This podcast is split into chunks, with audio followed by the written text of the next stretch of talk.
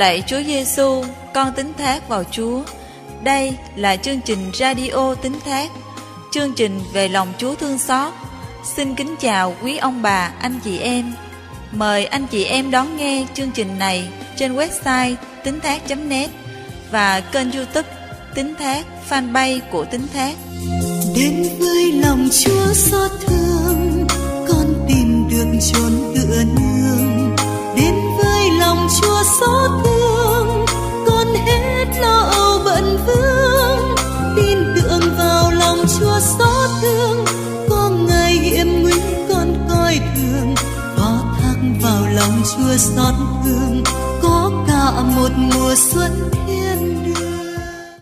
Hôm nay, ngày 5, tháng 9, năm 2020, thứ Bảy, tuần thứ 22, mùa thường niên. Chương trình hôm nay gồm có các chuyên mục sau. Lời Chúa và chia sẻ tin mừng, thuyết giảng linh mục du xe, Trần Đình Long. Tiếp theo chuyên mục chuyện đạo chuyện đời, Thánh Phê Rô Tự và Thánh Du Xe Cảnh. Cuối cùng là chuyên mục sống đúng sống đẹp, bài học cho cuộc sống. Trước hết, kính mời quý vị, lắng nghe lời Chúa, sau đó là phần chia sẻ của cha Du Xe, Trần Đình Long. Alleluia,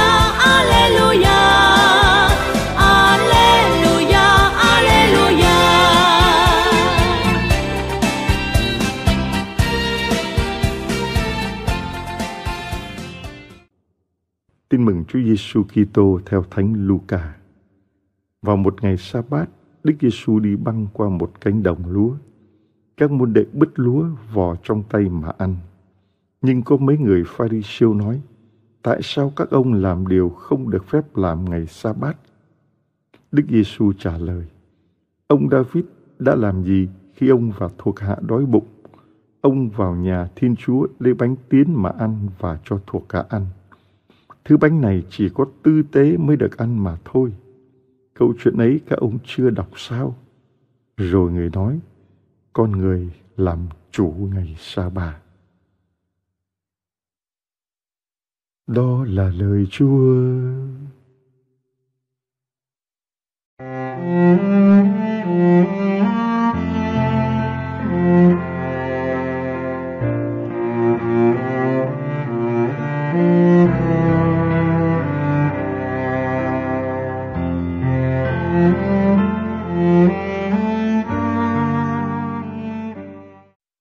anh chị em, trong cuộc sống có những khi chúng ta quá để ý đến những cái tiểu tiết, quá để ý những cái chi tiết mà không thấy được những cái điều chính yếu.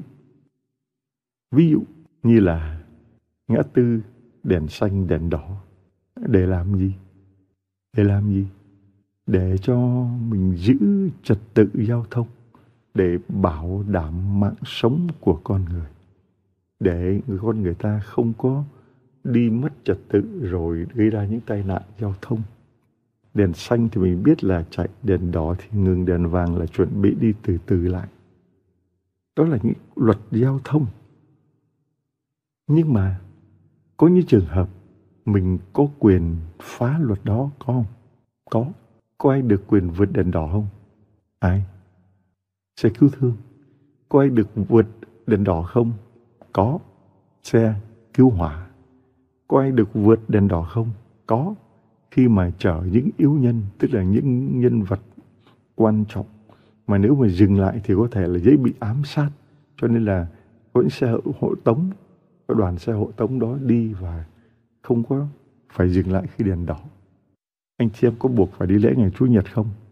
Có không? Có. Bây giờ Hôm nay là ngày thứ bảy, mai ngày Chủ nhật, anh em có đi lễ không? Không. Có mắc tội không? Không. Tại sao? Tại sao? Covid. có em sáng ngày nó gọi điện từ bên Mỹ nó bảo trai bây giờ cha còn sợ mấy cô bảo có chứ vẫn sợ cô đơn cô độc rồi cô liêu rồi cô quạnh rồi cô hồn năm cô tối nào cũng có năm cô nói bìa còn cái cô nữa đáng sợ hơn chả có biết cô nào. Bảo con năm cô đó là đủ chết rồi còn cái cô nào nữa rồi mà ta sợ nữa. Bảo còn cái cô đáng sợ hơn. Không những cha sợ mà cả thế giới đều sợ cô ấy. Cô ấy là cô gì? Covid.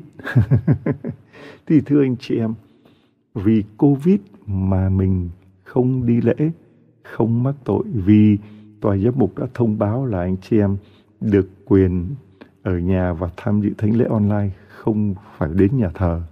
Vì đến nhà thờ thì sẽ có nguy cơ là lây nhiễm dính virus corona. Như vậy thì cái chính là để mạng sống con người, chứ đâu phải là cái phải đi lễ ngày chủ Nhật. Mà không có Covid, chúng ta vẫn cũng có những trường hợp không phải đi lễ ngày chủ Nhật mà không có tội. Đó là trường hợp gì? Mình nuôi người bệnh người bệnh bố tôi, mẹ tôi, chị tôi ở nhà thương, tôi phải nuôi. Không có tôi ở đó thì không có ai chăm sóc, có nguy cơ là bị té hay là không ai cho ăn, cho uống, vân vân. Thì người nuôi người bệnh, mặc dù tôi không có bệnh nha, người bệnh thì dĩ nhiên là không có buộc phải đi lễ rồi. Nhưng mà tôi nuôi người bệnh thì tôi cũng có quyền không đi lễ mà không có tội, vì phải chăm sóc người bệnh. Cho nên có những bà cụ tội nghiệp vô thở vắn thở dài.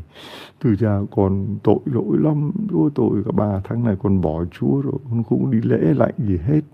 Ôi chứ cha tha tội cho con.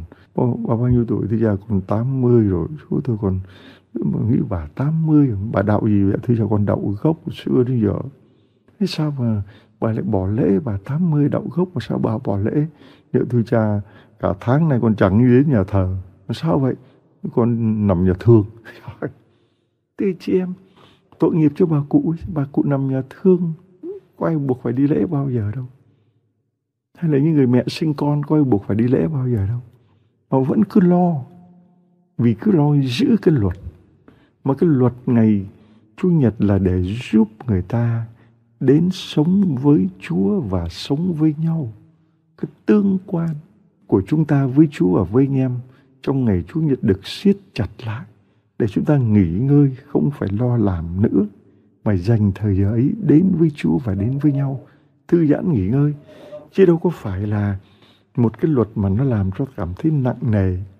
Cũng giống như có một anh tân tổng anh nói tôi chà chà biết vậy còn không đi theo đạo nữa. Ủa, sao vậy anh? Sao mà anh không theo đạo? Nó không biết nữa. Ngày chủ nhật ngày xưa đó, chủ nhật đó, chưa theo đạo đó, cứ ở nhà chơi thoải mái, tự nhiên theo đạo cái chủ nhật phải đi lễ hà lúc mà anh ấy học đạo có thể không cắt nghĩa cho anh ta hiểu rõ, là cứ đưa ra 10 điều răn là giữ ngày Chủ nhật, coi như luật buộc mà bỏ ngày Chủ nhật là mắc tội trọng chỉ có nói về cái đó không mà thôi, luật và hình phạt nếu không làm theo đó.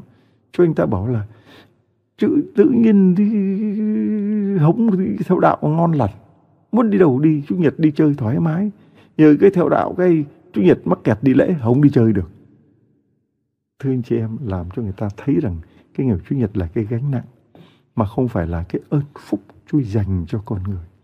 Ngày đó, con người đến để lãnh nhận ơn phúc nơi lòng thương xót Chúa. Chứ không phải ngày đó, con người như là một người nô lệ để mà làm cái công việc phải làm. Mà không làm thì ông cai ngục ông ấy không cho ăn cơm. Không phải. Anh chị em mình phải làm sao cho thấy được rằng là con người làm chủ ngày sa bát có nghĩa là thiên chúa là chủ của tất cả những quy luật, những luật lệ, những quy định. Tất cả những luật lệ, những quy định phải nhằm mục đích là phục vụ con người, đem cho con người được cái sự tự do, hạnh phúc và bình an, và làm cho con người gắn bó với chúa hơn và tương quan mật thiết với anh em nhiều hơn quy luật nó phải như vậy. Cho nên là vì mạng sống của con người cho nên đèn đỏ cứu hỏa vẫn phải buộc phải chạy chứ không phải là được nữa. Để cứu người, sẽ cứu thương cũng vậy. Cho nên nếu mà không nắm được cái tinh thần của lề luật là trở thành nô lệ cho những lề luật, nô lệ cho những chính cái quy định con người đặt ra các môn đệ bứt lúa vò trong tay mà ăn khi đi băng qua một cánh đồng lúa, vào cái ngày sa bát. Có đâu có đáng gì đâu. Vậy mà cũng bắt bẻ, tại sao làm điều không được phép làm ngày sa bát. cái ý định không có tốt, ý định của những người nệ luật, ý định của những người luôn luôn xăm soi, đi tìm, gọi là, trẻ sợi tóc làm tư bới lông tìm vết. Luôn luôn là đặt camera để xăm soi coi người ta có khe hở nào, có kẽ hở nào.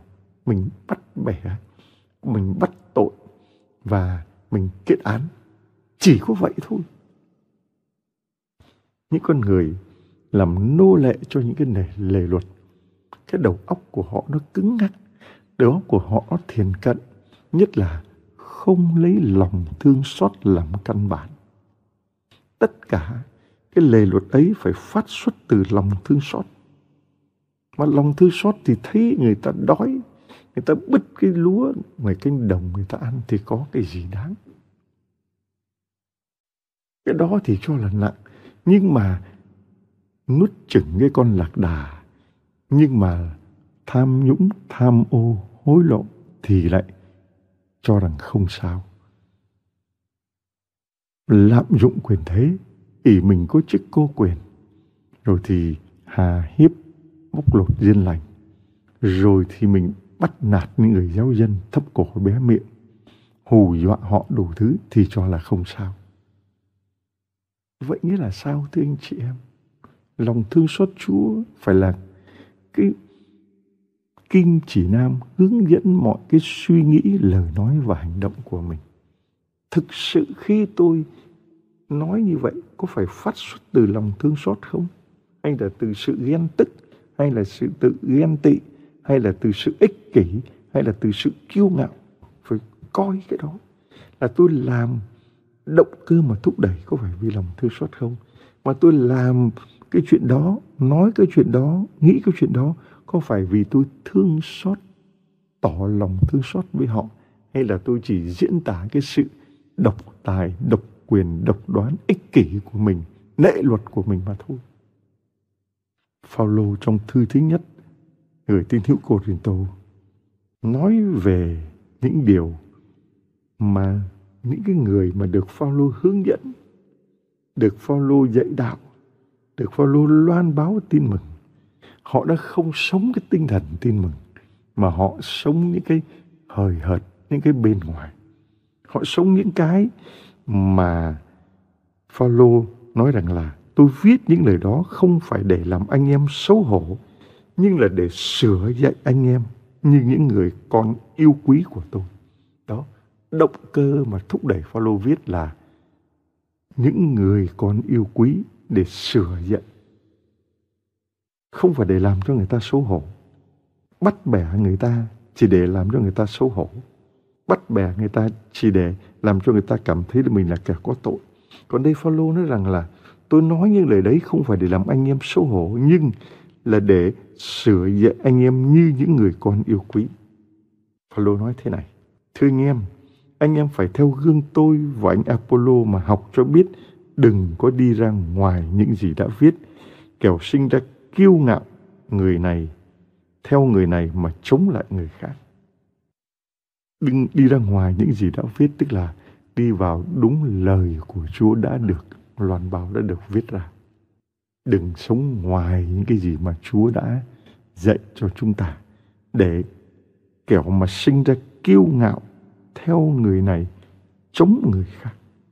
Mình hay có cái bệnh đó là chia rẽ, kéo bè, kéo cánh, rủ rê, đúng không? Theo người này để chống người kia, rồi theo cha này chống cha nọ, theo sư này chống sư kia, theo nhóm này chống nhóm nọ, theo um, um, vị này chống vị kia. Phaolô nói theo gương tôi và Apollo. Dám nói mạnh như vậy. Không phải là vì hai ông ấy tốt lành gì nhưng mà vì hai ông đã là đi theo đúng đường lối của Chúa. Vì nếu mà không đi đúng đường lối của Chúa, mình dễ sinh ra kiêu ngạo và chi rẽ. Thật vậy, nào có ai coi bạn hơn kẻ khác đâu. Bạn có gì mà bạn không nhận lãnh. Mà nếu đã nhận lãnh thì lại vinh vang như thể là không nhận lãnh tất cả là hồng ân mình vẫn hát hồng ân chúa như mưa như mưa rơi xuống đời con miên man miên man.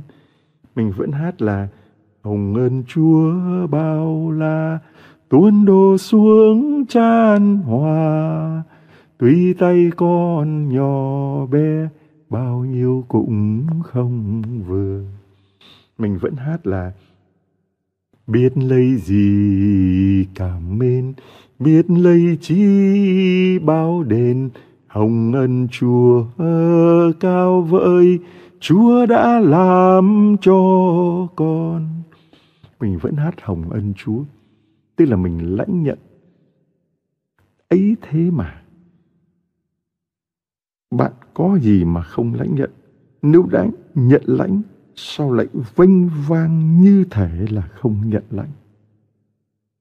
Tôi có cái này, tôi có cái nọ tôi có cái kia tôi có tiền đây tôi có quyền đây tôi có chức tước địa vị đây.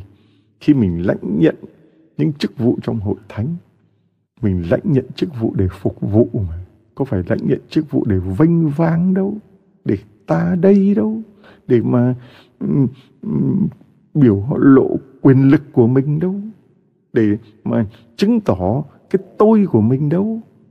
Mình nhận lãnh nhận chức thánh. Nhận chức thánh. Lãnh nhận chức thánh. Lãnh nhận cái chức vụ thánh để mà phục vụ. Chứ không phải lãnh nhận chức vụ thánh để mà vinh vang, để mà hãnh diện, để mà tỏ ra ta đây, để mà thống trị người khác. Vừa rồi, ngày 25 tháng 8 Đức Tổng Giám mục Du Xe của Tổng giáo phận Sài Gòn Ngài vẫn làm giám quản của giáo phận phát diệm đã truyền chức cho sáu chúng sinh. Trong bài giảng đó, Ngài nói với các tân linh mục là anh em phải tránh cái đầu óc, cái não trạng mà Đức Thánh Cha Francisco nói là giáo sĩ trị. Tức là người mình cai trị người khác. Nhân danh là giáo sĩ, mình cai trị người khác giáo sĩ đây là linh mục hoặc là giám mục hoặc là hồng y, hàng giáo sĩ mà. Đứng về hàng giáo sĩ để mà cai trị người dân. Đức thánh cha francisco nhấn rất mạnh cái đó và đức tổng giám mục Giuse lập lại lời đó là anh em phải tránh tuyệt đối cái đầu óc giáo sĩ trị và tránh đừng có đứng trên tòa giảng mà la lối người giáo dân của mình. Đừng có thống trị người giáo dân của mình bằng quyền hành, la mắng người giáo dân, mà phải có lòng thương xót. Tôi nghe lời bài giảng của Đức Tổng giám mục Du Xe như là lời nhắc nhở chính mình, nhắc nhở chính tôi.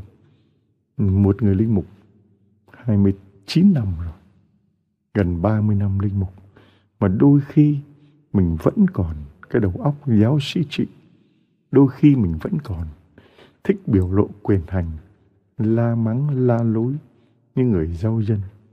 Đôi khi mình vẫn vẫn thích thống trị bằng cách là chỉ tay năm ngón.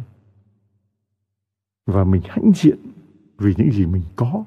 Mình không biết được rằng là tại sao lại vinh vang như thể không lãnh nhận. Vì có gì mà có mà không phải lãnh nhận cho nên Paulo nói với những người đó và tôi cũng nghe Paulo đang nói với tôi rằng anh em đã no nê rồi, đã giàu có rồi. Không có chúng tôi, anh em đã làm vua rồi. Ngon rồi. Thấy không? Paulo thấy rằng những anh em đó được ơn của Chúa, được ừ, lãnh tác vụ này, lãnh tác vụ kia, cho rằng mình no nê rồi, mình giàu có rồi, mình đủ rồi khởi đầu đời sống linh mục mà là mới bắt đầu thôi, chứ đâu phải là đã đến đích đâu. Mà để chữ vinh quy bái tổ khi mình về làm lễ tạ ơn ở nhà quê của mình. Có gì mà vinh quy bái tổ? Đâu có phải là đi thi để mà lên, làm quan đâu mà ngựa anh đi trước võng nàng theo sau rồi mà về vinh quy bái tổ. Đâu có. Cho nên Phaolô thấy những cái người đó có cái đầu óc những cái người mà theo đạo hoặc những người muốn làm muốn đệ muốn đi theo Chúa Giêsu mà có được óc đó thì Phaolô nói là anh em nó rồi, giàu có rồi. Không có chúng tôi anh em đã làm vua rồi. Phải chi anh em làm vua để chúng tôi cũng được làm vua với anh em. Thật vậy, tôi thiết nghĩ Phaolô nói một cái sự thật rõ ràng từ chính kinh nghiệm bản thân mình. Thật vậy tôi thiết nghĩ Thiên Chúa đã đặt chúng tôi làm tông đồ hạng chót như những kẻ bị án tử hình. Thiên Chúa đặt chúng tôi làm tông đồ hạng chót như những kẻ bị án tử hình. Bởi vì chúng tôi đã nên trò cười cho thế gian, cho thiên thần và loài người. Đấy, đi theo Chúa Giêsu đấy. Đi theo lòng thương xót của Chúa thì nên trò cười cho thế gian, cho thiên thần và loài người. Chúng tôi điên dại vì Đức Kitô. Còn anh em thì khôn ngoan trong Đức Kitô. Chúng tôi yếu đuối, còn anh em thì mạnh mẽ. Anh em được kính trọng, còn chúng tôi thì bị khinh khi. Đi theo Chúa thực sự là như vậy. Đi theo lòng thương xót Chúa, loan truyền lòng thương xót Chúa, tông đổ lòng thương xót Chúa thì phải chấp nhận là anh em được kính trọng, còn chúng tôi bị khinh khi. Cho đến giờ này, cho đến giờ này, chúng tôi vẫn chịu đói khát, trần chuồng, bị hành hạ và lang thang phiêu bạt. Chúng tôi phải vất vả tự tay làm lụng cho tới giờ này. Bao nhiêu năm theo Chúa. Hôm vừa rồi, ngày sinh nhật 20 tháng 8, 64 tuổi. Có những người gặp nói, cho đến giờ này thì cha làm được cái gì? 30 năm linh mục sắp tới, năm tới là 30 năm linh mục. Cho đến giờ này cha được cái gì? Cha làm cái gì? Cha theo Chúa thì được gì và mất gì? Một anh em linh mục trong bài giảng ngày sinh nhật hôm đó hỏi tôi, cha Long, 64 tuổi, đi theo Chúa nửa đời người, gần 30 năm, 29 năm linh mục. Cha đã được gì và mất gì? Hôm nay đọc thư của Phaolô. Đây là câu trả lời. Cho đến giờ này, tôi vẫn chịu đói khát, trần chuồng, bị hành hạ và lang thang phiêu bạt. Phải tự vất vả, tự tay làm lụng cho đến giờ này. Chẳng có một cái chức gì cả, chẳng có một cái công việc gì cả. Ngoài công việc duy nhất mà tôi nói với anh em hôm đó suốt cuộc đời của tôi cho đến hơi thở cuối cùng chỉ còn một mục tiêu một việc duy nhất là lòng chúa thương xót công cuộc của lòng chúa thương xót, rao giảng. Cầu nguyện, chia sẻ, thực hành, làm chứng cho lòng chúa thương xót. Cho đến giờ này, chả có cái gì trong tay. Chẳng có chức tước, chẳng có địa vị, chẳng có một cái gì. Bảo vệ cha còn cái chức gì? May còn mỗi chức linh mục chưa bị lấy mất. Thưa anh chị em, và Phaolô nói, bị nguyền rủa, chúng tôi chúc lành. Bị bắt bớ, chúng tôi cam chịu. Bị vu khống, chúng tôi đem lời an ủi. Đó là điều chúng tôi đang cố gắng thực hành. Cố gắng thực hành. Và mời gọi anh chị em, những người đi vào con đường lòng Chúa thương xót, sống như vậy.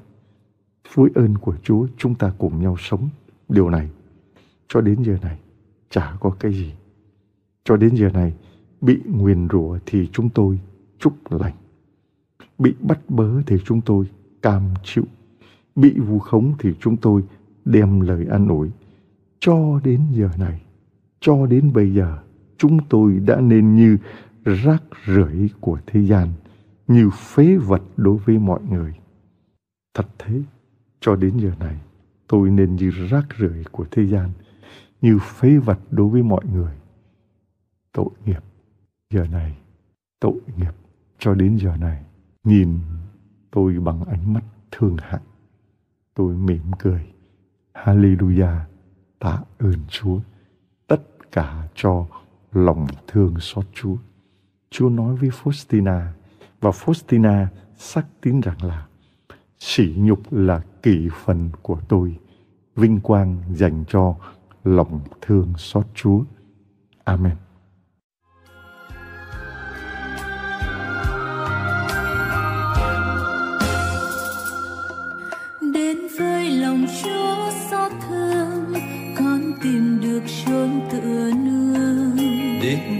Lòng chúa xót thương con hết lo âu bận vương. Tin tưởng vào lòng chúa xót thương có ngài hiểm nguy con coi thường. Có tham vào lòng chúa xót thương có cả một mùa xuân thiên đường. Đến với lòng chúa xót thương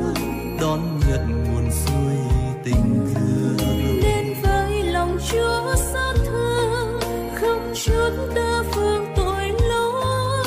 Tin tưởng vào lòng chúa xót thương mau ngài sửa hết nguồn tội đời. Phó thác vào lòng chúa xót thương con được ngài dìu bước lên trời. Đến với lòng thương xót chúa bốn mùa chúa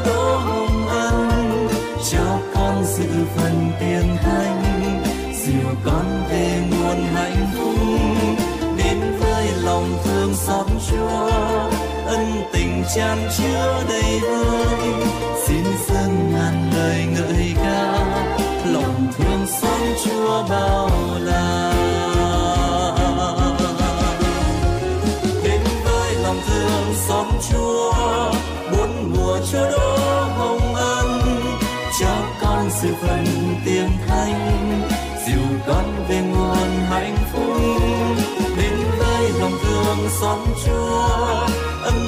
tràn chứa đầy vơi.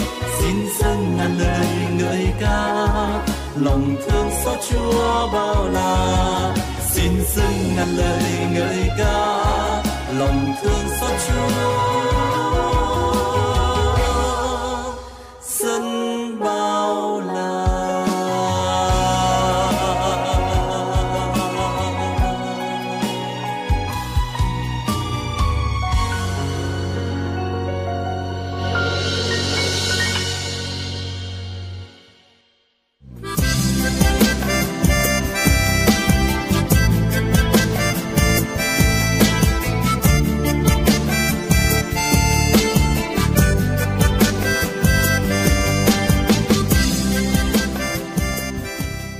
Tiếp theo chuyên mục chuyện đạo chuyện đời, Thánh Phêrô tự và Thánh Du xe cảnh. Thiên chị em và các bạn, hôm nay mùng 5 tháng 9, chúng tôi trong chuyên mục chuyện đạo chuyện đời xin gửi đến các bạn hai mẫu gương của Thánh Từ Đạo Việt Nam, Thánh Phêrô Tự và Thánh Du Xe Cảnh. Phêrô Nguyễn Văn Tự sinh năm 1796 tại Ninh Cường, Bùi Chu, linh mục dòng Đa Minh, bị xử trảm ngày 5 tháng 9 năm 1838 tại Bắc Ninh. Dưới đời vua Minh Mạng, Đức Liêu thứ 13 đã suy tôn cha Phêrô Nguyễn Văn Tự, linh mục dòng thuyết giáo lên bậc chân phước ngày 27 tháng 5 1900. Ngày 19 tháng 6 1988, Đức Gioan Phaolô II suy tôn ngài lên bậc hiển thánh lễ kính hàng năm vào ngày mùng 5 tháng 9. Cha dưới đất, cha trên trời. Thưa quan, tôi kính Thiên Chúa như thượng phụ, kính vua như trung phụ và kính song thân như hạ phụ. Không thể nghe lời cha ruột để hại vua. Tôi không vì vua mà phạm đến thượng phụ là Thiên Chúa được. Vị từ đạo đã có những lời phân tích mạch lạc quan niệm về trung hiếu của các giáo hữu Việt Nam như trên là một linh mục dòng thuyết giáo, cha Phêrô Nguyễn Văn Tự. Sinh quán tại Minh Cường, huyện Nam Chân, Phủ Thiên Trường, tỉnh Nam Định năm 1796. Cậu Phêrô Tự đã dâng mình cho Chúa từ niên thiếu. Năm 1826, thầy thụ phong linh mục và sau đó xin vào dòng Đa Minh và được cha chính Amandi Chiêu nhận lời khấn ngày mùng 4 tháng Giêng năm 1827. Suốt 12 năm đời linh mục, cha Phêrô là một tu sĩ gương mẫu và là linh mục truyền giáo nhiệt thành. Hồ sơ phong thánh ghi nhận cha luôn tận tụy với công việc, không quản ngại khó khăn, luôn đối xử hòa nhã và rất mực yêu thương mọi người năm 1838, cha tự được cử phụ trách sứ Đức Trai, còn gọi là kẻ mốt thuộc tỉnh Bắc Ninh. Lúc này cuộc bách hại của vua Minh Mạng khá gay cấn, nên cha phải thi hành tác vụ linh mục của mình cách lén lút. Một thân hào tên là Quang đã cho cha đến trú ẩn tại vườn nhà ông. Mỗi sáng cha dâng lễ ngay trong vườn đó. Ngày 29 tháng 6, khi quân lính kéo đến bao vây làng kẻ mốt để bắt cha tự, thì cha được anh em tín hữu đưa lánh qua làng bên. Nhưng quân lính sau khi lục soát tìm thấy áo lễ và chén lễ của cha. Đến lượt ông Lang Ninh mới bị dọa đánh đã khai ra chỗ đang ẩn trốn. Cùng bị bắt với cha tự có thầy giảng Đa Minh úy dòng Đa Minh, 26 tuổi, một trợ tá đắc lực của cha tự. Khi bị giải về huyện Lương Tài, quan huyện ngỏ ý đòi vị linh mục nộp tiền chuộc, nhưng cha bình tĩnh trả lời. Đối với tôi, bị bắt vì đạo là một hồng ân Chúa ban. Tiền bạc thì tôi không có, còn phiền giáo hữu thì tôi không muốn chút nào. Đến ngày mùng 3 tháng 7, sau khi bắt thêm được bốn ông trùm ở bốn giáo sứ và một giáo hữu trong vùng, quan cho áp giải tất cả về Ninh Thái, là thị xã Bắc Ninh ngày nay. Sáng hôm sau, quan cha cho gọi cha Phêrô ra hỏi. Ông lịch sự cho mời cha vào nhà, cho ngồi chiếu tử tế, rồi với giọng ngọt ngào, quan yêu cầu cha khai tên các giáo sĩ giáo phận cũng bằng giọng điệu lịch sự không kém. Cha thông thả kể tên hai đức cha và sáu linh mục, những người đã bị bắt rồi. Thế cũng đủ làm viên quan gật gù ra vẻ đắc ý lắm. Một tuần sau, phải lại cho mời cha đến và yêu cầu cha cắt nghĩa về các đồ thờ, áo lễ, chén lễ của cha mà họ tịch thu. Cha được dịp giảng đạo lý công giáo cho các quan nghe, bác bỏ những tin đồn bịa đặt về đạo, về các nghi lễ cũng như về các giáo hữu. Phong thái vị thủ lãnh Trong thời gian bị giam tại huyện, bất ngờ cha tự thấy trong sổ sách của mình bị tịch thu có cuốn sổ ghi tên tất cả các giáo hữu ở kẻ mốt. Ngài liền tìm cách để hủy nó đi, nhưng làm sao bây giờ? Vì quân lính canh gác kỹ quá, cha liền bày kế xin họ một cái chiếu lấy cớ đắp cho đỡ mũi. Rồi nằm trong chiếu, cha nhận nha nhai và nuốt cuốn sổ ấy. Dĩ nhiên, món ăn này không hợp khẩu vị chút nào, nên mới ăn được hai phần, cha đã thấy rát cả cổ, không thể nuốt nổi nữa. Thế là cha đành nhai cho nát rồi ném dưới gầm phản.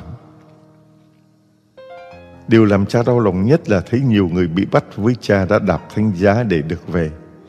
Cha không ngưng nhắc nhở lời Chúa xưa Ai chúa thầy trước mặt người đời, thầy sẽ chối kẻ ấy trước mặt cha thầy, đứng ngự trên trời. Cha nói tiếp, trời đất qua đi, nhưng lời Chúa chẳng qua. Hãy tỉnh thức và cầu nguyện kẻo xa trước cam dỗ. Nhưng cha vẫn được an ủi vì sự kiên trung của hai thầy giảng Francisco Mậu, Đa Minh Úy và bốn giáo dân Giuse Cảnh, Thomas Đệ, Augustino Mới và Stefano Vinh tất cả đều là hội viên dòng Ba Ta Minh, sau này được phúc từ đạo, ngày 19 tháng 12 1839. Ngày 27 tháng 7 năm 18, Tổng đốc Bắc Ninh đệ án về triều đình xin xử giảo cha Phêrô và ông Trùm Cảnh. Còn năm mười người kia đánh mỗi người một trăm roi rồi phát lưu họ vào Bình Định.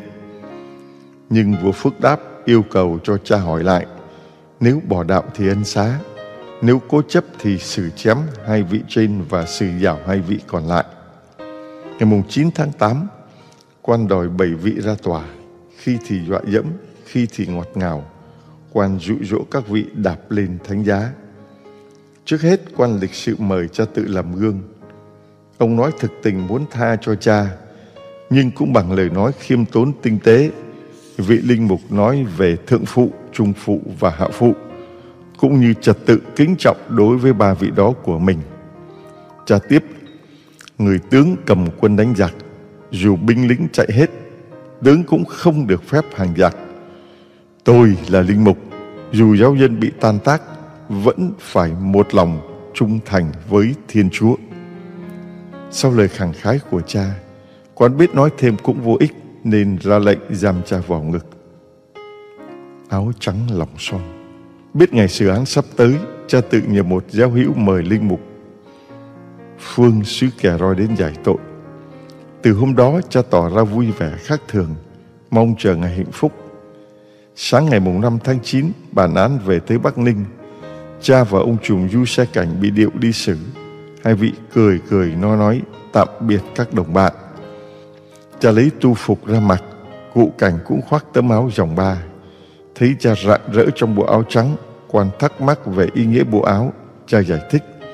Đây là áo dòng tu lớn trong giáo hội mà tôi hân hạnh là phần tử. Màu trắng tiêu biểu cho đức khiết tịnh mà tôi hết lòng gìn giữ.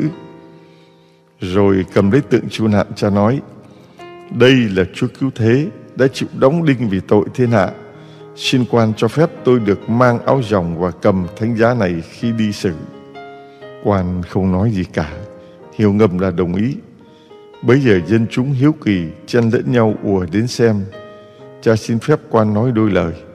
Thế là trong gần một giờ đồng hồ, cha giảng về Chúa Giêsu và ơn cứu độ, về mọi người là anh em cùng một cha trên trời. Trên đường ra pháp trường, lính xếp hàng đi hai bên, cha tự và các và cụ cảnh đi ở giữa, vừa đi vừa sốt sáng đọc kinh cầu các thánh. Pháp trường là một ngọn đồi nhỏ ở ngoài thành Kinh Bắc Đến nơi hai vị quỳ xuống hai chiếu đã trải sẵn. Theo tiếng chống lệnh, Lý Hình thi hành phận sự, chém rồi tung đầu hai vị lên cho mọi người trông thấy. Tức thì nhiều người trong đạo cũng như ngoài đạo xô nhau chạy vào để thấm máu các ngài. Một người về sau chuộc được ảnh thánh giá của cha, trao lại cho dòng Đa Minh. Trong hồ sơ phong thánh, người ta thuật lại nhiều ơn lạ Chúa đã thực hiện nhờ các di tích này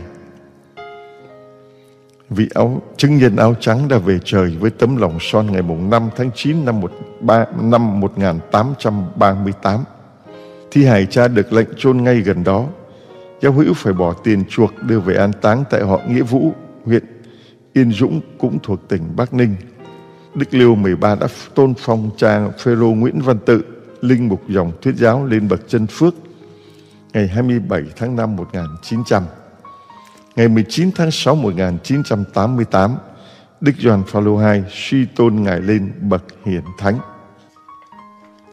Du Xe Hoàng Lương Cảnh Sinh năm 1763 tại làng Ván Bắc Giang Giáo dân dòng Ba Đa Minh Trùm họ y sĩ Bị xử trảm ngày 5 tháng 9 1838 tại Bắc Ninh dưới triều vua Minh Mạng Ngày 27 tháng 5 1900 Đức Liêu 13 suy tôn cụ trùng Du Xe Hoàng Lương Cảnh lên bệnh tân phước của giáo hội. Ngày 19 tháng 6 1988, Đức Doan II suy tôn Ngài lên bậc hiền thánh, lễ kính hàng năm vào ngày mùng 5 tháng 9.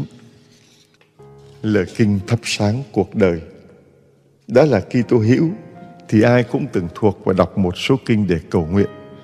Nhưng số người sống theo lời kinh mình đọc không phải là nhiều. Đối với cụ lang du xe cảnh, thì lời kinh chính là hơi thở của cuộc đời mình. Lời kinh là nến sáng soi dẫn hành trình dương gian tiến về nước Chúa. Đọc truyện từ đạo của cụ, ta thấy rất rõ điều đó. Du xe Hoàng Lương Cảnh sinh ra dưới thời Chúa Trịnh Doanh năm 1763 tại làng Ván, tỉnh Bắc Giang. Sống ở làng Thổ Hà, huyện Yên Việt, ông được mọi người quý mến, nổi tiếng hiền lành và bác ái là một lang ly, lang y. Ông tận tụy với các bệnh nhân, thường chữa trị miễn phí cho người nghèo. Tuy không đi tu, nhưng chọn ngày sống của ông đã diệt bằng kinh nguyện và các việc tông đồ. Ông đã rửa tội nhiều người trong giờ hấp hối, đặc biệt cho trẻ em. Giáo dân Thổ Hà tín nhiệm và bầu ông làm trùm họ. Từ đó ông càng hăng say hơn về việc truyền giáo và phục vụ cộng đoàn dân Chúa đầu tháng 7 năm 1838. Đang khi quân lính bao vây bắt các giáo hữu làng Thổ Hà, có người mời ông đến chữa bệnh và rửa tội cho con họ. Dù biết nguy hiểm, ông trùm vẫn tìm cách lén đi giúp đỡ. Nhưng khi đến bên đó, quân lính phát giác ra, bắt ông đeo gông và giải về Bắc Ninh với cha tự, thầy Uy và ba ông trùm sứ khác và một số giao dân. Sức mạnh của lời kinh Ngày 12 tháng 7, quan đưa tất cả ra tòa và bắt họ bước qua thanh giá. Ba ông trùm kia và một giáo dân nhát gan đã theo lời để được tha về. Chỉ còn bảy người nguyên vẹn niềm tin là cha tự, cụ lang cảnh, hai thầy úy và mậu cùng ba thanh niên tên là Mới, Đệ và Vinh. Xét rằng cụ du xe ở chức vụ trùm họ lại cao niên nên có ảnh hưởng đến đau dân. Quan kết án xử tự cụ như cha tự, còn năm người kia chỉ bị án phát lưu. Dù tuổi già sức yếu, cụ lang cảnh vẫn giữ lòng trung kiên, vui lòng chấp nhận mọi hình khổ, không than vãn, không oán trách. Những lần quan bắt bước qua thanh giá, cụ quỳ xuống hôn tượng Chúa chịu nạn và thầm thì đọc kinh. Thế là quan bảo cụ đọc to lên. Cụ liền đọc lớn tiếng những lời kinh nguyện cầu thay cho những lời giải thích lý luận. Khi cụ đọc kinh Chúa Thánh Thần, xin yên nủ chúng con, dạy dỗ chúng con làm những việc lành. Khi thì đọc kinh Thánh danh Chúa Giêsu, Chúa Giêsu là đường nẻo thật, ai theo đường này thì sẽ sống mãi vui vẻ chẳng cùng. Đặc biệt có lần cụ đọc một lời kinh làm cho các quan ngạc nhiên phá lên cười. Cầu Chúa Giêsu cho các vua trị nước cho yên ngày càng thịnh. Họ hỏi sao lại cầu cho kẻ hành hạ mình như thế? Cô bình tĩnh trả lời các quan về giới luật yêu thương của đạo Chúa. Một lần khác quan hỏi ý kiến cụ về những kẻ bỏ đạo hoặc tố cáo linh mục. Cụ chậm rãi kể chuyện tích Juda phán phản thầy vì 30 đồng bạc. Rồi cụ thêm, thực ra lính cũng chẳng bắt được Chúa Giêsu vì khi Chúa nói chính ta đây, toán lính do Thái bị té ngã xuống hết. Chính Chúa đưa tay cho họ trói để hoàn tất việc cứu chuộc thiên hạ, trong đó có cả các quan nữa đấy. Vinh Phúc Ngàn Thu Quan tỉnh Bắc Ninh tội nghiệp người già yếu nên tìm cách khuyên dụ cụ bỏ đạo về với con cháu, nhưng cụ trả lời. Xin quan cứ làm án cho tôi được chết với cha tự của tôi thì tôi mừng rỡ bội phần. Ngày 15 tháng 9 1838, tỉnh Bắc Ninh nhận được bản án tử hình thay vì án xử giảo như các quan đề nghị. Bản án quyết định đạo trưởng Nguyễn Văn Tự và đạo mục Hoàng Lương Cảnh phải trảm quyết ngay tức khắc. Khi biết tin sắp bị xử tử, vị linh mục và cụ trùm liền vui vẻ chào giải biệt các bạn tù. Viên cai ngục kêu riêng cụ cảnh ra, có ý cho uống chén nước trà để lấy sức. Cụ đáp, xin cảm ơn, tôi chẳng thiết ăn uống gì nữa, chỉ mong theo cha tôi ra pháp trường thôi. Thấy cha tự mặc bộ tu phục trắng toát lên mình, cụ cũng khoác tấm áo dòng ba như biểu hiện nỗi lòng người con, cha thánh đa minh cụ nâng niu trên tay ảnh chuộc tội. Mà trong hai tháng tù vừa qua, cụ đã hôn kính cả nghìn lần. Giờ đây là nguồn trợ lực quý giá đối với cụ trong cơn thử thách cuối cùng.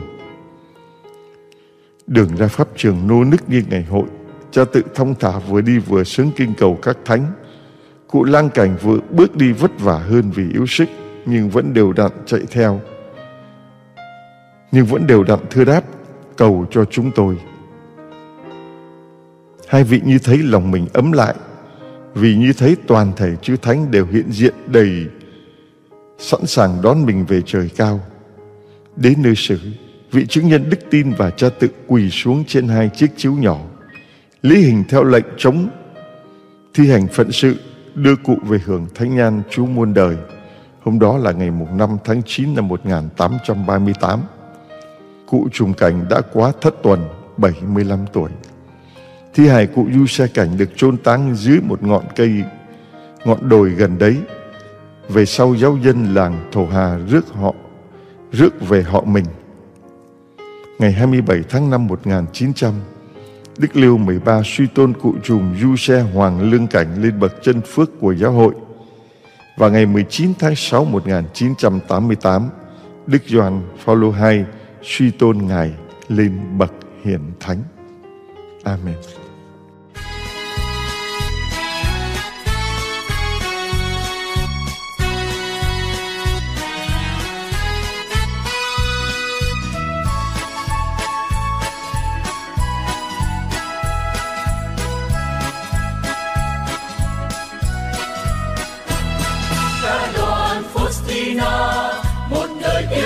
Bay xa ca đoàn Faustina, lung linh như một cánh hoa. Ca đoàn Faustina, một đời tiếng hát không vơi. Ca đoàn Faustina người ca danh Chúa muôn đời thật hồn nhiên đơn sơ đơn sơ, không điều kiện khi đi vùng bu theo cơn thánh Faustina Faustina. Một đời luôn bác hai mến thương luôn đô lương đời sống kiêm nhường. Theo gương thánh Faustina Faustina. Ca đoàn Faustina, một đời tiếng hát bay xa. Ca đoàn Faustina.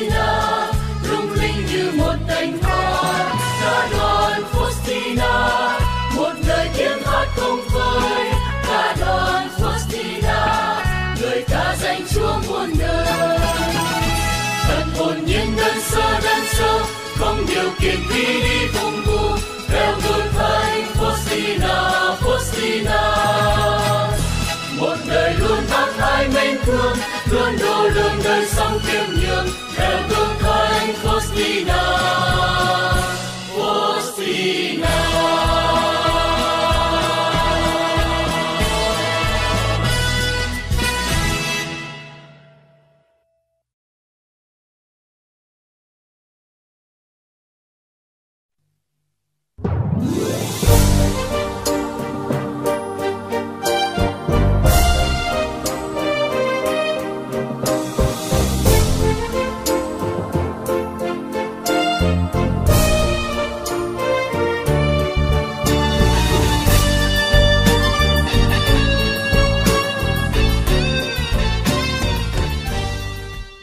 Cuối cùng là chuyên mục Sống đúng sống đẹp, bài học cho cuộc sống. Cuộc sống dạy cho chúng ta những bài học quý giá mà ta nên biết trân trọng để đứng vững giữa cuộc đời. Mời các bạn cùng lắng nghe và suy gẫm năm bài học cho cuộc sống thật ý nghĩa. Thứ nhất, bài học về sự quan tâm. Trong tháng thứ hai của khóa học y tá, vị giáo sư của chúng tôi đã cho chúng tôi một câu hỏi hết sức bất ngờ trong bài thi vấn đáp. Tôi đã lướt qua hầu hết các câu hỏi trong bài thi và ngạc nhiên dừng lại ở câu hỏi cuối cùng. Hãy cho biết tên người phụ nữ quét dọn trường học của chúng ta. Một câu hỏi không có trong chuyên môn. Chắc đây chỉ là một câu hỏi đùa thôi. Tôi đã nghĩ vậy. Thật ra, tôi đã nhìn thấy người phụ nữ đó vài lần. Cô ấy cao, tóc sẫm màu và khoảng chừng 50 tuổi. Nhưng làm sao mà tôi có thể biết được tên cô ta cơ chứ? Tôi đã kết thúc bài làm của mình với câu cuối cùng bị bỏ trống. Cuối giờ kiểm tra, một sinh viên đã hỏi vị giáo sư Thưa, liệu thầy có tính điểm câu hỏi cuối cùng kia không ạ? Vị giáo sư trả lời Chắc chắn là có rồi. Rồi ông nói tiếp Trong công việc Các em sẽ gặp rất nhiều người. Tất cả họ đều quan trọng. Họ xứng đáng nhận sự quan tâm của các em. Dù chỉ là một nụ cười hay một câu chào Tôi đã không bao giờ quên bài học đó trên mỗi bước đường đời của mình sau này. Và tôi cũng không bao giờ quên tên của người phụ nữ đó. Tên cô là dorothy. Thứ hai, bài học về sự giúp đỡ.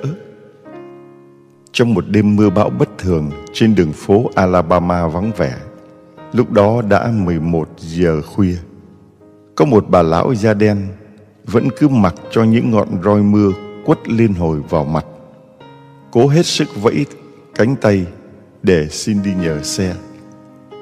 Một chiếc xe chạy vút qua, rồi thêm một chiếc xe nữa. Không ai để ý đến cánh tay dường như đã tê cứng vì lạnh cóng. Mặc dù vậy, bà lão vẫn hy vọng và vẫy chiếc xe kế tiếp. Một chàng trai da trắng đã cho bà lên xe. Bà lão trông có vẻ rất vội vã, nhưng cũng không quên cảm ơn và ghi lại địa chỉ của chàng trai. Bảy ngày trôi qua, cánh cửa nhà chàng trai tốt bụng vang lên tiếng gõ cửa. Chàng trai ngạc nhiên hết sức khi thấy một cái tivi khổng lồ ngay trước cửa nhà mình. Một lá thư được đính kèm, trong đó viết Cảm ơn cháu đã cho bà đi nhờ xe vào cái đêm hôm mưa gió ấy. Cơn mưa không những đã làm ướt sũng quần áo mà nó còn làm lạnh buốt trái tim và tinh thần của bà nữa.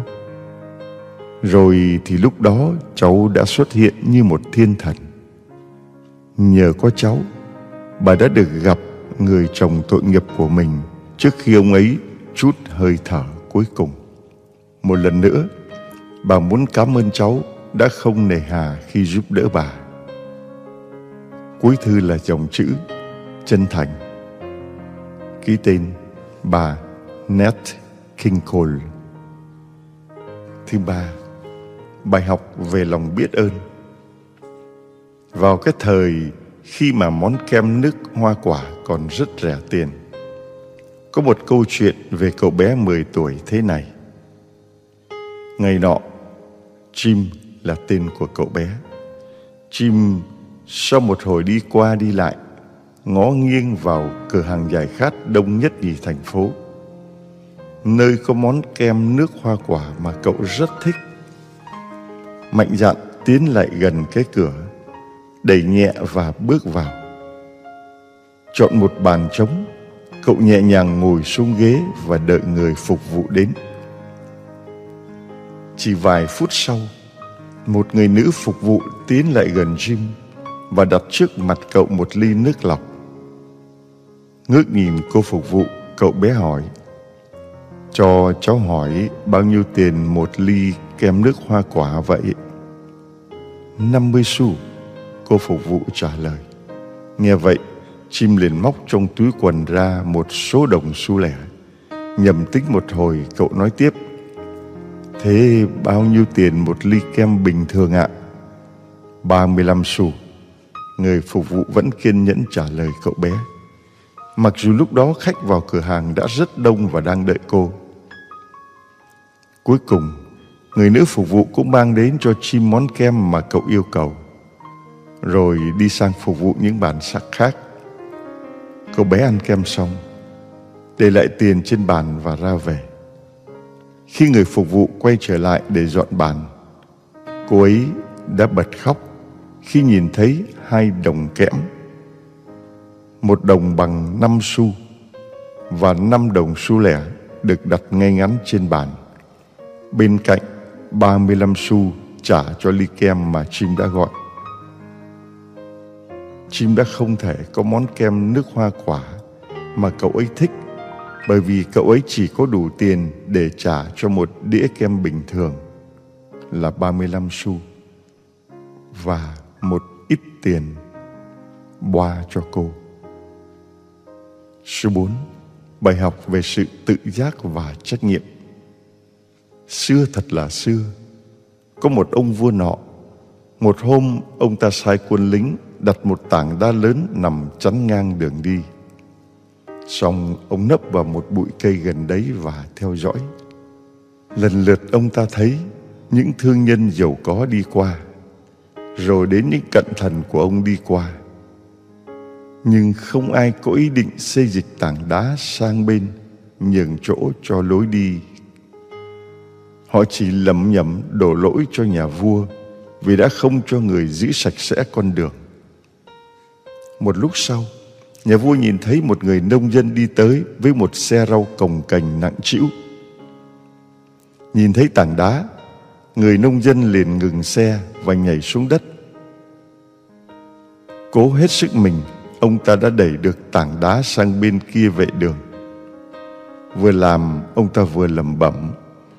Thật không may nếu có ai đó không thấy mày, mà vấp phải chắc là sẽ đau lắm đây. Xong đâu đấy, khi người nông dân quay trở lại xe để tiếp tục đi, bỗng ông nhìn thấy một bao tiền to đùng đặt ngay chỗ mà ông đã di chuyển tảng đá. Đó là một món quà của đức vua cho người nào dịch chuyển được tảng đá. Câu chuyện của người nông dân này đã giúp chúng ta nhận ra một điều quý giá mà rất nhiều người trong chúng ta không bao giờ nhận thấy. Vật cản đôi khi cũng có thể là một cơ hội tốt. Vật cản đôi khi cũng có thể là một cơ hội tốt. Thứ năm, bài học về sự hy sinh. Đã lâu lắm rồi, nhiều năm đã trôi qua khi tôi còn là tình nguyện viên tại một bệnh viện. Tôi có biết một cô gái nhỏ tên Liz. Cô bé đang mắc phải một căn bệnh hiểm nghèo. Cơ hội sống sót duy nhất của cô là được thay máu từ người anh trai 5 tuổi của mình. Người đã vượt qua được cơn bạo bệnh tương tự một cách lạ thường nhờ những kháng thể đặc biệt trong cơ thể. Bác sĩ đã trao đổi và giải thích điều này với cậu bé trước khi yêu cầu cậu đồng ý cho cô em gái những giọt máu của mình. Lúc ấy, tôi đã nhìn thấy sự lưỡng lự thoáng qua trên khuôn mặt bé nhỏ kia. Cuối cùng, với một hơi thở thật sâu và dứt khoát, cậu bé đã trả lời. Cháu đồng ý làm điều đó để cứu em cháu. Nằm trên chiếc giường kế bên em gái, để thuận tiện hơn cho việc truyền máu. Cậu bé liếc nhìn em gái và đôi mắt ngời lên niềm vui khi thấy đôi má cô bé hồng lên theo từng giọt máu được truyền sang từ người cậu. Nhưng rồi, khuôn mặt cậu bỗng trở nên tái xanh, đầy lo lắng. Cậu bé ngước nhìn vị bác sĩ và hỏi với một giọng run run, Cháu sẽ chết bây giờ phải không bác sĩ? Thì ra, cậu bé nhỏ của chúng ta đã nghĩ rằng cậu ta sẽ cho, cho cô em gái tất cả máu trong người mình để cứu cô bé và rồi cậu sẽ chết thay em mình. Bạn thấy không, sau tất cả những hiểu lầm và hành động của mình, cậu bé đã có tất cả nhờ đức hy sinh. Cuộc sống có câu, hãy cho đi thứ bạn có, rồi bạn sẽ được đền bù xứng đáng. Hãy cho đi thứ bạn có, rồi bạn sẽ được đền bù xứng đáng. Thưa anh chị em và các bạn, chúng ta vừa nghe qua năm câu chuyện là năm bài học quý giá và có ý nghĩa cho cuộc sống. Bài học về sự quan tâm, bài học về sự giúp đỡ, bài học về lòng biết ơn, bài học về sự tự giác và trách nhiệm và bài học về hy sinh. Năm bài học đó là những cách thực hành lòng Chúa thương xót những tông đồ của lòng Chúa thương xót, những người cảm nhận lòng Chúa thương xót và ra đi loan báo làm chứng cho lòng Chúa thương xót phải thấu hiểu năm bài học đó bằng cách thực hành bằng cách sống mỗi ngày năm bài học bài học về sự quan tâm. Có anh nghĩ rằng bài thi của một sinh viên y khoa mà câu hỏi lại là hãy cho biết tên người phụ nữ quét dọn trường học của chúng ta. Biết đâu, khi chúng ta lìa cõi đời này đến trước cửa thiên đàng, chúng ta cũng sẽ có một bài sát hạch trước khi phêrô quyết định chúng ta có được vào cửa thiên đàng hay không? Biết đâu câu hỏi. Đó là, hãy cho biết tên của người kéo chuông nhà thờ của bạn. Cho biết tên của người đóng cửa nhà thờ của bạn. Tên của bà quét dọn vệ sinh ở nhà xứ của bạn. Liệu chúng ta có qua được câu hỏi này không? Thường mình chỉ quan tâm đến những người nổi tiếng, những người có tiền, những người có chức tước địa vị, những người mà mình cần sự giúp đỡ của họ. Có bao giờ mình quan tâm để ý đến những người cần sự giúp đỡ của mình? Hay là những người mình vẫn đón nhận sự giúp đỡ của họ, nhưng rất âm thầm, khiêm tốn và nhỏ bé. Người đóng cửa nhà thờ, người quét chuông, người dọn vệ sinh, hay là em bé giúp lễ. Hoặc là một người gác cổng bảo vệ trong cơ quan của mình, trong cư xá nơi mình ở. Hay là ta có quan tâm đến hoàn cảnh gia đình của người giúp việc của mình hay không? Ta có quan tâm đến những thành viên trong cộng đoàn lòng thương xót của mình. Những anh chị em đang trong nhóm cầu nguyện của mình. Ta có quan tâm để hiểu, để cảm thông hoàn cảnh của họ hay không? Tính tình họ thế này, hôm nay họ đối xử thế này, ngày mai họ vui, họ khóc, họ buồn ta có quan tâm để hiểu tại sao như vậy, hay ta trách móc và xa lánh họ? Ta có quan tâm đến người mà vẫn phục vụ ta mỗi ngày. Đem lòng Chúa thương xót đến cho ta. Ta có quan tâm đủ để nhớ, để cầu nguyện, để cảm thông hay không? Đấy là cách thực hành lòng thương xót, bài học về sự quan tâm bài học về sự giúp đỡ. Những người nghèo khó cần sự giúp đỡ, khó quá. Những người có chức, có quyền, có tiền đến nói một câu, ta sẵn sàng giúp liền. Tại sao như thế? Tại sao không xác tín được điều chúa nói? Ai cho người bé mọn này chỉ một chén nước lã thôi? Là trao ban cho chính chúa, là giơ tay đón nhận người. Tại sao ta không thực hành lòng thương xót chúa bằng sự giúp đỡ những người cần? Vì thế mà trong cộng đoàn lòng thương xót, chúng tôi luôn suốt từ khi bắt đầu cho tới bây giờ 15 năm, vẫn hàng tuần hàng tháng. Anh chị em thiện nguyện tín thác ra đi đến những vùng sâu vùng xa, đến những mảnh đời bất hạnh để biểu lộ sự quan tâm, sự giúp đỡ đến cho những con người nghèo, thấp cổ bé miệng, bị bỏ rơi. Những người mà Đức Thánh Cha Francisco nói, họ phải là trung tâm của sự chú ý, sự quan tâm, sự giúp đỡ, chứ không phải những người có tiền, có quyền, có chức. Bài học về lòng biết ơn. Một cậu bé không đủ tiền để mua một ly kem ngon bằng 50 xu. Chỉ đủ tiền để mua một ly kem thường là 35 xu. Nhưng vẫn không quên để lại 10 xu để gọi là tiền tiếp, tiền boa cho người phục vụ. Cậu bé vẫn biết ơn người giúp mình, dù rằng mình đến mua và trả tiền.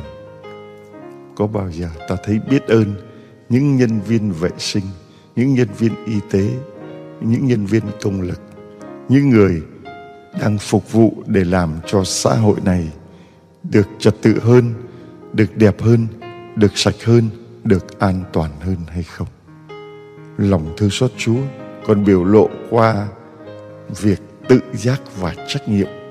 Khi thấy điều cần làm, điều nên làm, ta có làm hay không? Hay là phải được mọi người chú ý ta mới làm? Hay là phải được xuất hiện trước đám đông ta mới làm? Hay là phải làm những việc mà người ta đánh giá là giá trị là cao sang là cao quý ta mới làm. Cúi xuống, nhặt một cọng rác. Cúi xuống, cất đi một cục đá làm trở ngại. Cúi xuống, lồng một cái ghế, những công việc rất nhỏ đó. Ta có thấy cần làm và có chịu làm hay không? Và nhớ vật cản đôi khi lại là một cơ hội tốt. Cái khó, nó không bó cái khôn mà nó ló cái khôn vượt qua được trở ngại đó, thấy được cơ may, cơ hội đến với mình. Cho nên khi loan truyền lòng thương xót chúa, gặp những vật cản, gặp những người cản, gặp những môi trường không thuận lợi, đôi khi lại là cơ hội tốt để ta tín thác vào chúa nhiều hơn, để ta xác tín vào mục tiêu và ơn gọi của mình là đi loan truyền lòng thương xót Chúa hơn, để đáp lại tấm chân tình của đấng đã yêu thương ta như là cậu bé nghĩ rằng cho máu tiếp em gái của mình là mình sẽ chết vì phải cho hết máu của mình ra. Chúa mới thực sự là con người dốc hết tình này, yêu cho đến cùng, hy sinh cho đến tận mạng sống của mình. Những giọt máu và nước cuối cùng từ trái tim đổ ra đó là lòng thương xót. Hy sinh là diễn tả lòng thương xót. Ta có sẵn sàng thực hành lòng thương xót đó bằng những việc hy sinh, biết ơn, trách nhiệm, quan tâm, giúp đỡ những người cần giúp đỡ hay không và khi làm điều đó, có xác tín rằng những gì ta làm cho những người bé mọn nhất là làm cho chính Chúa hay không. Amen.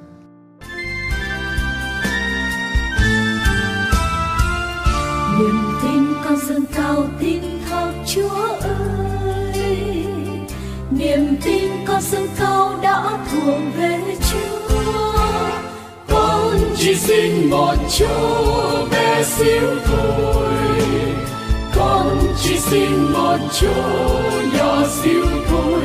Trong trái tim của Chúa, con chỉ xin một chỗ bé xíu thôi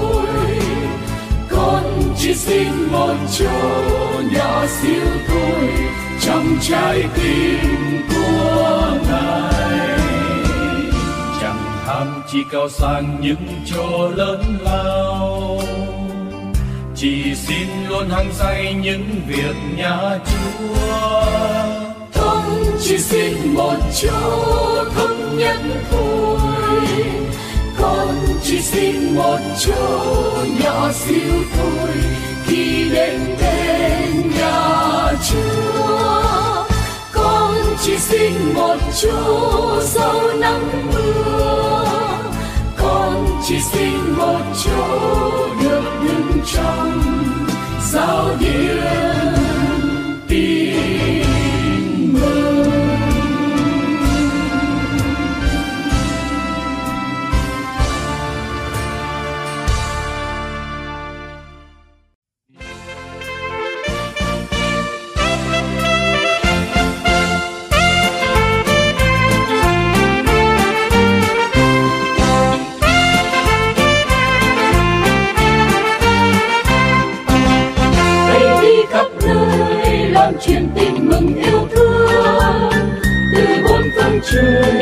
loan truyền lòng Chúa xót thương tin thác nơi Chúa nơi người được ân cứu độ tin thác nơi Chúa nơi người được ân chữa lành Cảm ơn quý vị đã nghe radio tính thác.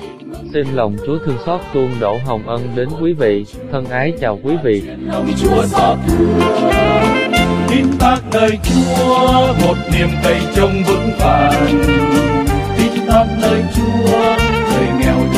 สถให้ดีครับเลย